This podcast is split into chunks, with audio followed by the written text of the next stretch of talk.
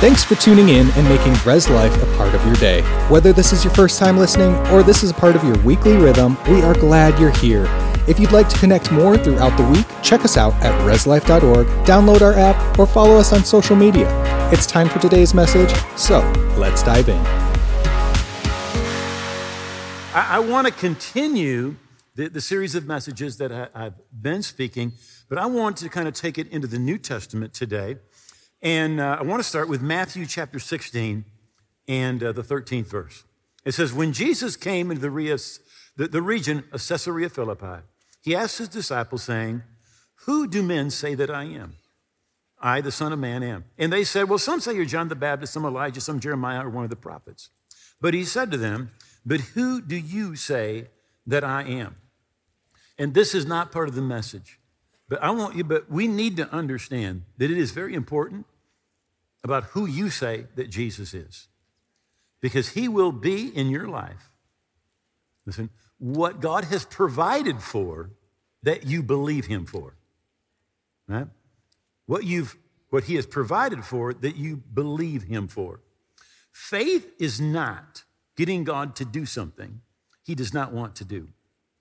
Faith is responding to what God has already done. And th- there's, there's a world of difference, and we'll talk a little bit about more of that in a couple of moments. So Simon Peter said, You are the Christ, the Son of the living God. Jesus answered and said to him, Blessed are you, Simon Barjona, because flesh and blood did not reveal this to you, but my Father who is in heaven. So, what Jesus is saying, he said, You did not come this, by this naturally. You didn't study. You didn't figure this out, right? This came to you by revelation. God revealed this to you. And, and what we typically do is we, we call this revelation knowledge. It's not something that you figured out, it's something that God, by the Holy Spirit, reveals to you. And when that revelation comes, transformation comes. See, you can have mental assent. In fact, John Wesley was the one who uh, came up originally with this mental assent definition of, of I believe that it's true, but it's not changing my life. I, I believe it up here, but it's not down here. Right? When it gets down here, it's revelation knowledge. And when revelation comes, transformation comes. When there is revelation, it changes the way that you live. Right? Corinthians 5, verse 17. Therefore, if anyone is in Christ. Now, it is technically, this could be translated if anyone is in union with Christ. Now, we've seen looking at Romans 5, verse 12, that everybody begins in union or in Adam. Romans 5:12 says, "Therefore, just as through one man sin entered the world, and death through sin, and thus death spread to all men because all sinned." Adam was our representative. He represented us in all that he did. And when Adam sinned, everybody that was in him sinned with him. So what God did 1 Corinthians 15, verse 45. It says, In the first, Adam, the first Adam became a living being. The first Adam, he lived in a garden with Eve. The last Adam became a life giving spirit. Uh, then the Bible tells us the last Adam is the Lord from heaven, it's Jesus. Just like the first Adam took us into sin, the second or the last Adam, Jesus, he came and he became sin for us that we might be made the righteousness of God in Christ. He paid for our sin. And in God's eye, Jesus didn't go to the cross alone. He took you to the cross. Galatians 2:20, Paul said, "My old man was crucified with Christ." In God's eye, Jesus wasn't on the cross alone.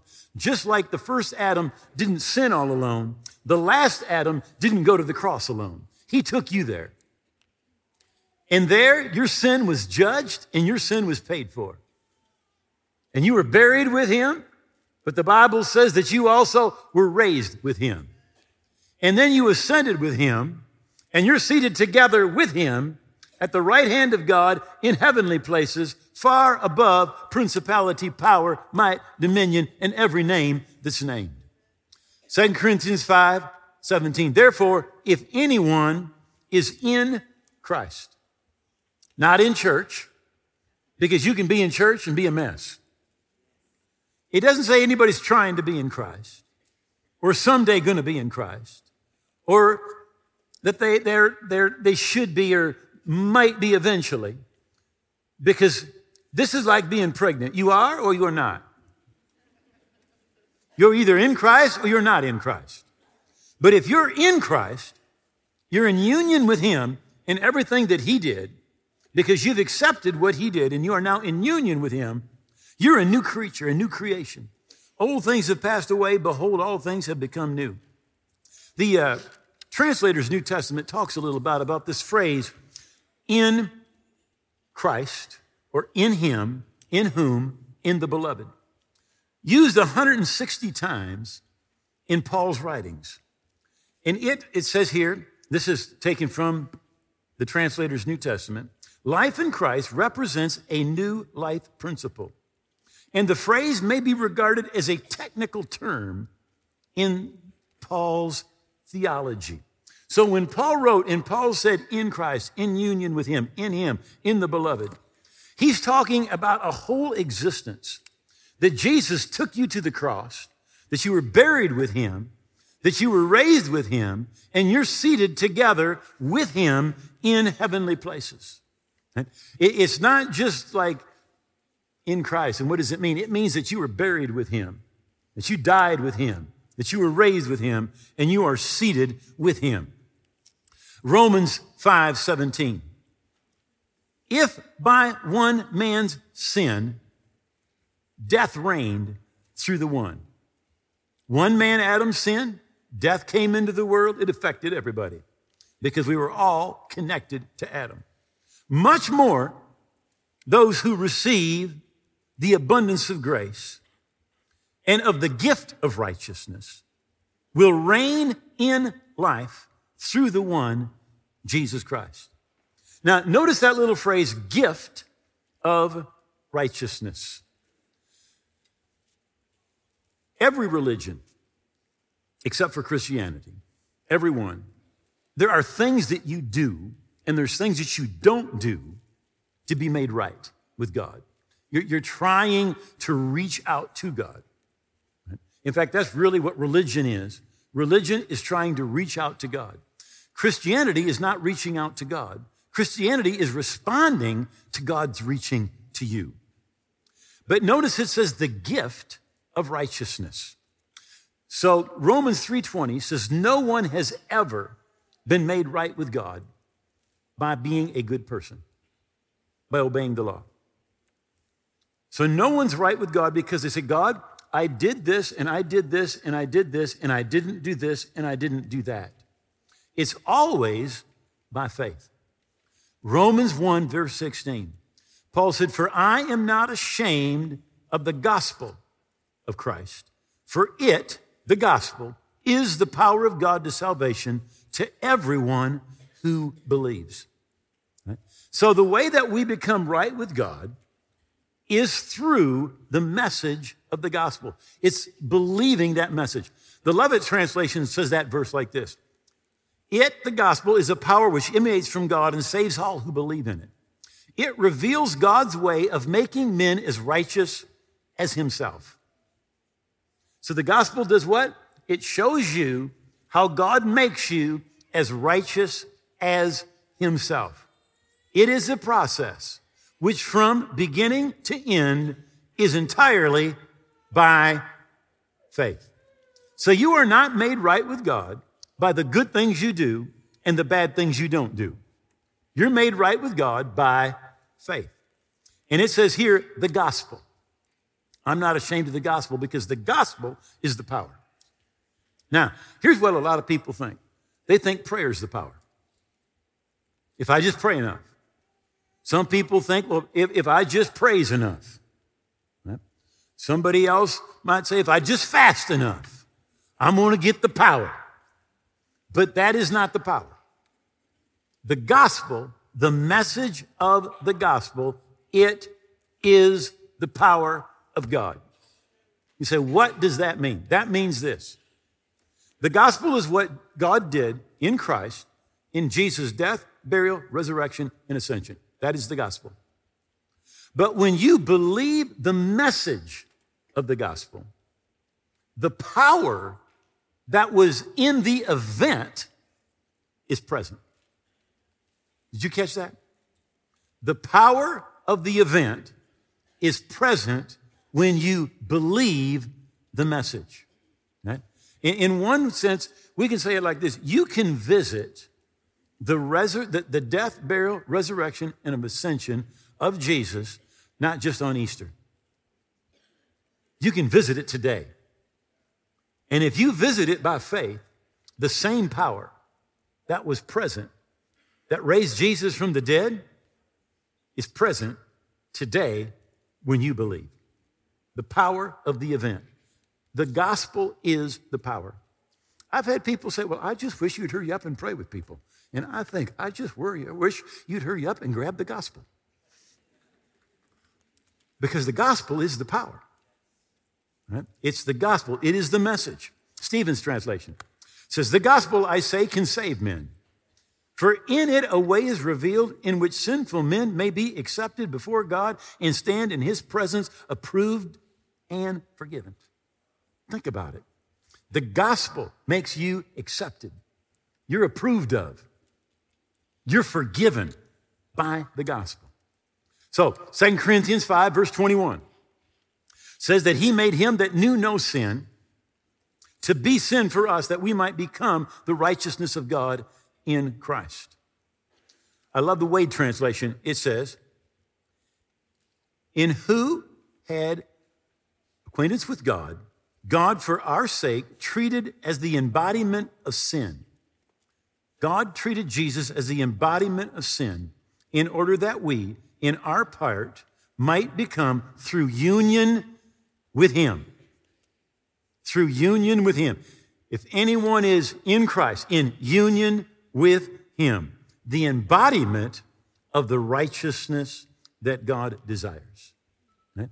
So, the way that we become right with God is not by doing and not doing, it's by believing the message of the gospel. The, the, the, the, Living Bible says it like this For God took the sinless Christ and poured into him our sin, then in exchange, he poured God's goodness into us, or God's righteousness into us. This is a great exchange. God took your sin, put it on Jesus on the cross, but he took his righteousness and put that inside of you and me. Romans 5 17. For if one, by one man's offense death reigned through the one, so much more those who receive the abundance of grace and the gift of righteousness will reign in life the Amplified Translation says, will reign as kings in life. Reign as kings in life through the one, Jesus Christ. Do you know the Bible actually says in Rome, it's Romans, in Revelation chapter 1, that God has made you to be a king and a priest to God the Father. You're a king. And I love what it says in Ecclesiastes 4, where the word of a king is, there is power. When you begin to speak from that place of authority that we have in Christ, there is power. Let me read uh, one more translation of Romans 5:17. For if through the transgression of one individual doth death made use of the one individual to seize the sovereignty. So when Adam sinned, Satan used that opportunity to seize Adam's authority and dominion that God gave him over the earth. He used it to seize the sovereignty. All the more shall those who receive God's overflowing grace and gift of righteousness reign as kings in life through the one individual, Jesus Christ. So the Bible says that you've been made righteous. But some, well, I don't feel righteous. Well, it doesn't matter what you feel. That's why the Bible says in 1 John 3, verse 9. It says, and shall assure our hearts before him. Because if our hearts condemn us, God is greater than our hearts. Now, notice the Bible says you need to assure your heart. Well, how do you do that? How do you assure your heart? You assure your heart by talking to it. How many of you know you have conversations constantly on the inside? There's self talk. You know, and, and, some of you, you're like saying, you know, I'm an idiot. I'm a loser.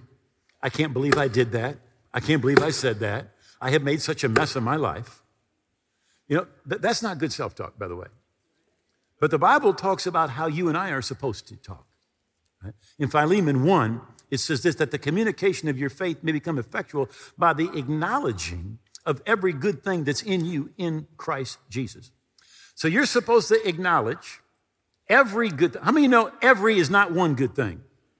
There's a lots of good things that you have because of your union with Christ. What Jesus did for you right, is not a small thing. The Bible calls it so great a salvation, right? But you and I need to acknowledge those good things that belong to you in Christ. Another translation says it like this may deepen the understanding of all the blessings that our union with Christ brings us. Right? Because you went to the cross with him, there are blessings. There is an inheritance, the Bible says in Colossians, that belongs to you. So you need to assure your heart. You need to confess the word of God. The devil tells you he's constantly trying to condemn you. The Bible says one of his names is the accuser of the brethren. But what do you need to do? You need to acknowledge who you are in Christ. You need to get up in front of that mirror and say, Listen to this. Jesus, that never sinned, took all of my sin and paid for it that I might be the righteousness of God in Christ. And I am righteous. I please God. I'm in right standing with God. You know, when you begin to say that, when you begin to speak that, the Bible says it like energizes your faith, right? And you need to assure your heart because your heart will condemn you. The Bible says, even if your heart's condemning you, God's greater than your heart. Right? The devil is the accuser of the brethren. So, the Bible says this in Ephesians 3 and verse 10. To the intent now, the manifold wisdom of God might be made known by the church. So, what God did in the death, burial, and resurrection of Jesus, God's wisdom, his plan, is to be made known by the church. Now, the church is not this building. You and I are the church. We're the church. All right. So God's wisdom is to be known, made known by the church to principalities and powers in heavenly places. That's Satan and demons. God wants you, the church, to show the devil that Jesus whipped him, that he has no right, no dominion in your life and in your family. He wants you to show that. So, just a couple verses later, in verse 20, it says, Now unto him who is able to do exceedingly abundantly above all that we could ever ask or think. Now, here's what I think is interesting. I've heard this verse quoted I, I, so many times, but almost always, at least 95% of the time, that's where people stop. But that's not the end of the verse. And it's not the end of the thought. So God is able to do exceedingly abundantly above all that we can ask or think according to the power that is at work in us. Did you get that? His power is where? It's at work in us. Well, somebody says, well, without him, you can do nothing. Absolutely. Without him, you can do nothing. But you're in him and you're never without him. And his power is at work in us. Uh, we're always like, God, you know, do it, do it, do it. And God's like, hey, I did it and I put the power in you.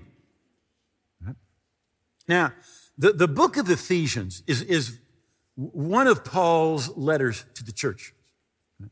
And it's interesting because this is the letter where Paul is not correcting a problem.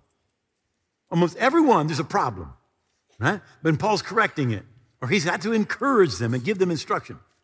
But the book of Ephesians, particularly chapters 1, 2, 3, are written from the perspective of redemption has already taken place. Right? Now, for example, in, in Ephesians chapter 1, Paul is praying. Now, the Holy Spirit is inspiring him in this prayer, and this prayer is going to be prayed by Christians, for Christians, literally for millennia. But Paul prays differently than most of us would pray. Most of us would pray and say, God help him, God deliver him, God give him peace, God give him victory. But that's not how Paul prays. Right? He says, I don't cease to give thanks for you, making mention of you in my prayers, that the God of our Lord Jesus Christ, the Father of glory, may give to you the spirit of wisdom and revelation in the knowledge of him. So he wants you to have a revelation of who you are in him, in Christ that you may know what is the hope of his calling. Past tense, what it, it already is. It's not something that's going to happen, it's already happened. And what are the riches of the glory of his inheritance in the saints? Not what God is going to do, but what he's already done to you and what is your inheritance in Christ. In Colossians, it says that God qualified you for your share of that inheritance. You're not going to be qualified, you are qualified. And what are the riches? Not what are going to be someday when you get to heaven. Because most Christians think, I'm going to have victory when I get to heaven. And you will. But you know what? You're not going to have any more victory when you get to heaven than you have now. You're not going to be any more righteous when you get to heaven than you are right now. And then he says, in what is the exceeding greatness of his power towards us who believe. Other translations say, in us and through us who believe, according to the working of his mighty power, which he wrought in Christ when he raised him from the dead and seating at his own right hand in heavenly places, far above principality, power, might, dominion, and every name that's named, not only in this world, but also in the world that is to come. Literally, for you and I to have greater victory in our life, we need greater revelation. Greater revelation of what already has been done for us. In Second Peter's epistle, the first chapter, second through the fourth verses say this Grace and peace be multiplied to you in the knowledge of God and of Jesus our Lord, as his divine power has given to us all things that pertain to life and godliness through the knowledge of him who called us by glory and virtue. Now, notice it says this that has been given. This isn't something God's going to do someday. This is something that he already did. And he gave you everything that you need that pertains to life, your natural life, and godliness, your spiritual life. It's not going to get done, it's already done. The, if, if we understand redemption, this is what we're going to understand that we don't get God to do. You don't say, God, save Uncle Tom. Save him, God. Save my Uncle Tom. Well, what do you want God to do? Jesus already went to the cross, took his sin, and paid for it 100%, defeated the devil, and rose from the grave to prove the devil is defeated and there's forgiveness and you've been justified. What more is God supposed to do? He can't do anything more to save Uncle Tom because it's already been done. It's finished. What we need to do is explain it to Uncle Tom and then him receive it. Because it's already, is it already done? It's already done. Now, that is true about salvation. When, when, when you got saved, when I got saved, God didn't need to do anything else. We needed to receive by faith what had already been done. Right? Now, it says that that is true about all things that pertain to life and godliness. You don't need to get God to do more for you to be delivered, for you to have peace, for you to be healed. You don't need to do, have God do more. The Bible says this by whose stripes you were healed. In God's eyes, it's all paid for and already done. And we're thinking we need to get God to do more, to do something. But what we need to do is receive what's already been done. And there is a world of difference between trying to get something you don't have and recognizing you have something already. It's like one of them's you're on top of the hill and the other one you're trying to get up there. And we need to recognize that redemption has already been paid for. And we were talking a little bit about how do we assure our hearts. You know, every morning, Jeannie and I go through some confessions. And one of those confessions, it, part of it is found here in Luke chapter 10 in verse 19. And uh, this is how we read it in the morning. Jesus said, Behold, here it says, I give to you. This is how we read it in the morning. Behold, I give Jeannie and Dwayne authority to trample on serpents and scorpions and over all the power of the enemy, the devil, and nothing shall by any means harm us. You say, How often do you do that? 365 days a year. We do that. What are you saying? I'm assuring my heart. You've got authority. You're right with God. The devil is under our feet. Right?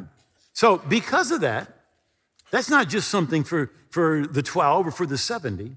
That belongs to you. Jesus has given you authority to trample on serpents and scorpions, Satan and demons, and over all the power of the enemy. So in Mark 16, Jesus said, These signs will follow them that believe in my name.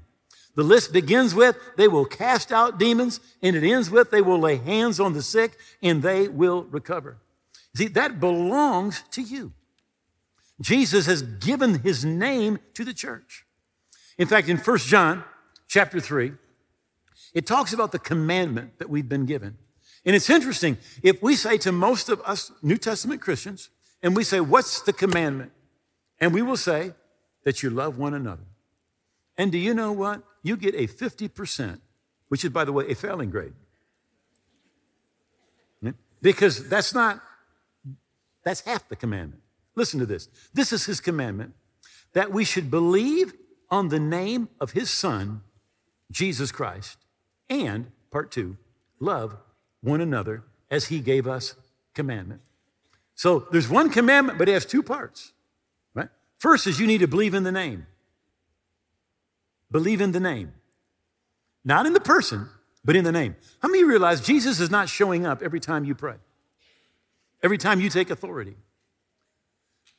The difference between believing in the name and believing in the person would be if, if someone wrote you a check for $10,000 and signed their name, and you went to the bank and you said, You know what? I've got this check, but I think he should come.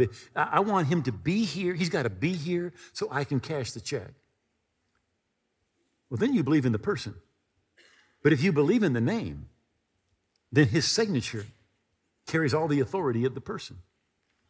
And the Bible tells us not to believe in Jesus here, but to believe in his name. That his name, in his name, there is everything that the person of Jesus purchased for you and for me. So we believe in the name of his son and love one another. That's the commandment. In Acts chapter 16, we find a great example of this. So the apostles are uh, are ministering the word. It says, Now, as it happened as we went to prayer, that a certain slave girl possessed with the spirit of divination met us. Let me just say something demons are real, they are real. And the Bible says she was possessed by a demon of divination. The Greek says a python spirit. Now, we all know what a python does. It wraps itself around you and crushes you. That's what Satan, when you give Satan an open door, that's what he'll do. He'll try to come in and wrap himself around you and crush you. He comes to kill, steal, and destroy. right? And she brought her masters much prof- profit by fortune telling. This girl followed Paul and us, and he cried. And she cried, saying, These men are servants of the Most High God, who proclaimed to us way of, the way of salvation. This she did many days. But Paul, greatly annoyed, turned and said to the Spirit, He didn't say to her, he said to the Spirit, He turned and said, I command you, in the name of Jesus Christ, to come out of her. Do you know you have that same authority? You have that name? Right? Satan, eh, eh, above the Bible says it this way God's given him a name above every name, that those in heaven, those on earth, and those under the earth would bow. Every name that's named has to bow to the name of Jesus. Well, that spirit immediately came out of her. Now, in Acts, the 19th chapter, it says that there were some itinerant Jewish exorcists who took upon themselves to call the name of the Lord Jesus over those who had evil spirits, saying, We exorcise you by Jesus, whom Paul preaches. And there were one seven sons of one Sceva, a Jewish high priest, who did so. And the evil spirit answered and said, Jesus, I know. And Paul, I know. But who are you? I like it. One translation says, Jesus, I know, and Paul, I've heard about. But who are you? You know, Jeannie and I have a mentor. He's, he's, he's 100 years old. Wayne Meyer lives in Mexico. He used to preach a sermon called Have You Made Headlines in Hell? Jesus I know, and Paul I know. But who are you? the, the, the man in whom the evil spirit was leaped on them, overpowered them, prevailed against them. So they fled out of the house naked and wounded. These are the first streakers right here. Right? Devils beat them up and ripped their clothes off. Right? Because they didn't have faith in that name. And that name didn't belong to them. But that name belongs to you. Uh, let me close with a story. Uh, most of you know for several years, Jeannie and I lived in Mexico, and uh, we had moved out to an Indian village. And, and I went from our village to a different village. I had to ride mules. It was a, I don't know, 10 or 12 hour mule ride. Got back to this village. There's no electricity, of course. And so I brought a generator and some gas, a, a movie projector to show movies of Jesus, and a speaker system. So I'm in the church and I was stringing up some lights in the church and uh, just got off that mule and was trying to get things set up before, before dark. And I thought, I'm just going to sit back for a second and, and just grab my breath. And, and, and I did this. A guy got up on a platform and he started like preaching. And, and all of a sudden he said, uh, and one day Jesus appeared, poof, in a puff of smoke. And I thought, I did not hear that. No, and he went on again and he, he said the same thing again. He said, one day Jesus just appeared on earth, poof, in a puff of smoke. Well, the Bible says this, First John, verse chapter 4. It says, Beloved, don't believe every spirit, but test the spirits whether they're of God. Because many false prophets have gone out into the world. And by this you know the Spirit of God. Every spirit that confesses that Jesus Christ has come in the flesh is of God. And every spirit that does not confess that Jesus Christ has come in the flesh is not of God. This is the spirit of the Antichrist, which you've heard was coming and is already in the world. So there will ultimately be a person who is the Antichrist. But the spirit of Antichrist was already in the earth in the first century. Right? And, and let me just say this uh, the spirit of the Antichrist, more than anything, is a political spirit. Right? But when the spirit, a demonic spirit, is in manifestation, it cannot confess that Jesus Christ has come in the flesh. So when he did that, I went up to him and, and uh, I, I, I, said, uh, you know, I talked to him a minute and I said, you know, I'd like to pray with you. And he says, oh, I just love to pray. So I said, well, can you just repeat this prayer? And so I said, oh, some, something to this effect. I said, oh, God, you're wonderful and, and we love you. And he says, God, you're wonderful and we love you. And Jesus, you, you, you are wonderful and, and we love you. And it was something, something to that effect. And then I said, and Jesus, I thank you, you came in the flesh. And he says, and Jesus, we thank you, you came in the, you, you, you, you, thank you, you came, thank, thank you, thank, thank you, you, you came in the, the, and he finally spit it out, spirit. In fact, his voice changed. And, and literally, that spirit was in manifestation. right in front of me. Now, I, ended up taking him aside and I worked with him for a few hours, right? And I, I got him delivered. Now, here's what I found out he was hearing voices and he was having visions, but they were not voices and visions from God, right? And we got him free. I, I was back there several months later, and I said to the pastor, How's he doing? He said, He did really well for a couple months. He said, But he wanted to hear voices. And he says, and he said, uh, he started to hear voices again, and he received them. And he says, I think he's worse now than he was before. You know what Jesus said?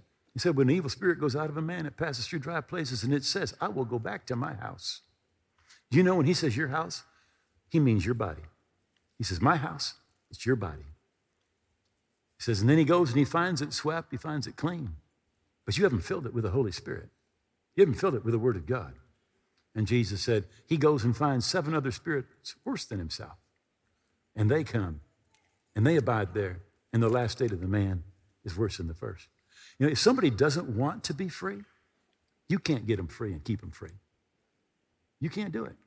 They've got to want to be free.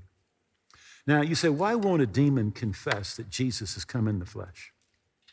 In Hebrews chapter 2 and verse 14, it says that because the children, that's you and I, partook of flesh and blood, he himself, Jesus, partook of the same.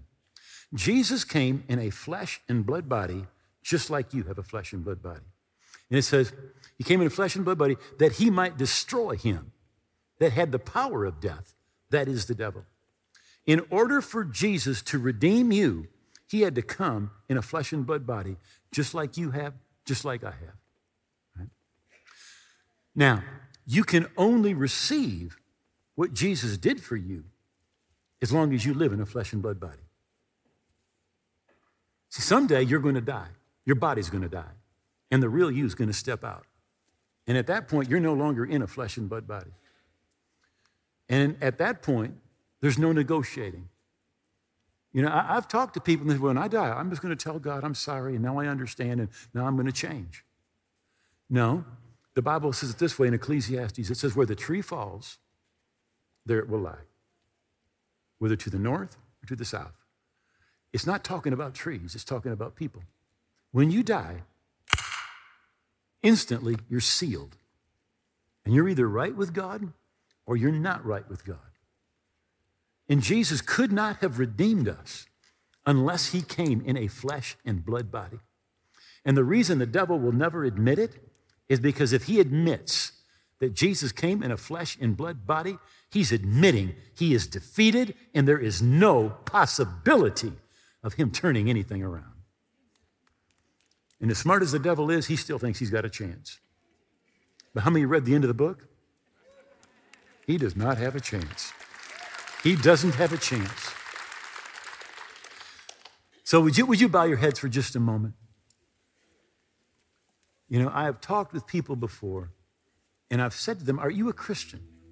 And here's their answer I hope I am. I'm trying to be. I guess I'll find out when I die. The Bible says, 1 John, we've written these things to you that you may know that you have everlasting life. See, you're not supposed to find out when you die if you're right with God. You're supposed to know today that you are forgiven, that you're right with God, that you're on your way to heaven. And if you don't know that, you're not where you should be with God. So this is what I want to do. I want, I want to pray with you today. And we're going to pray, we're, we're going to call on the name of the Lord the way the Bible tells us to. It says, whoever will call on the name of the Lord will be saved. We're going to call on his name the way the Bible shows us to.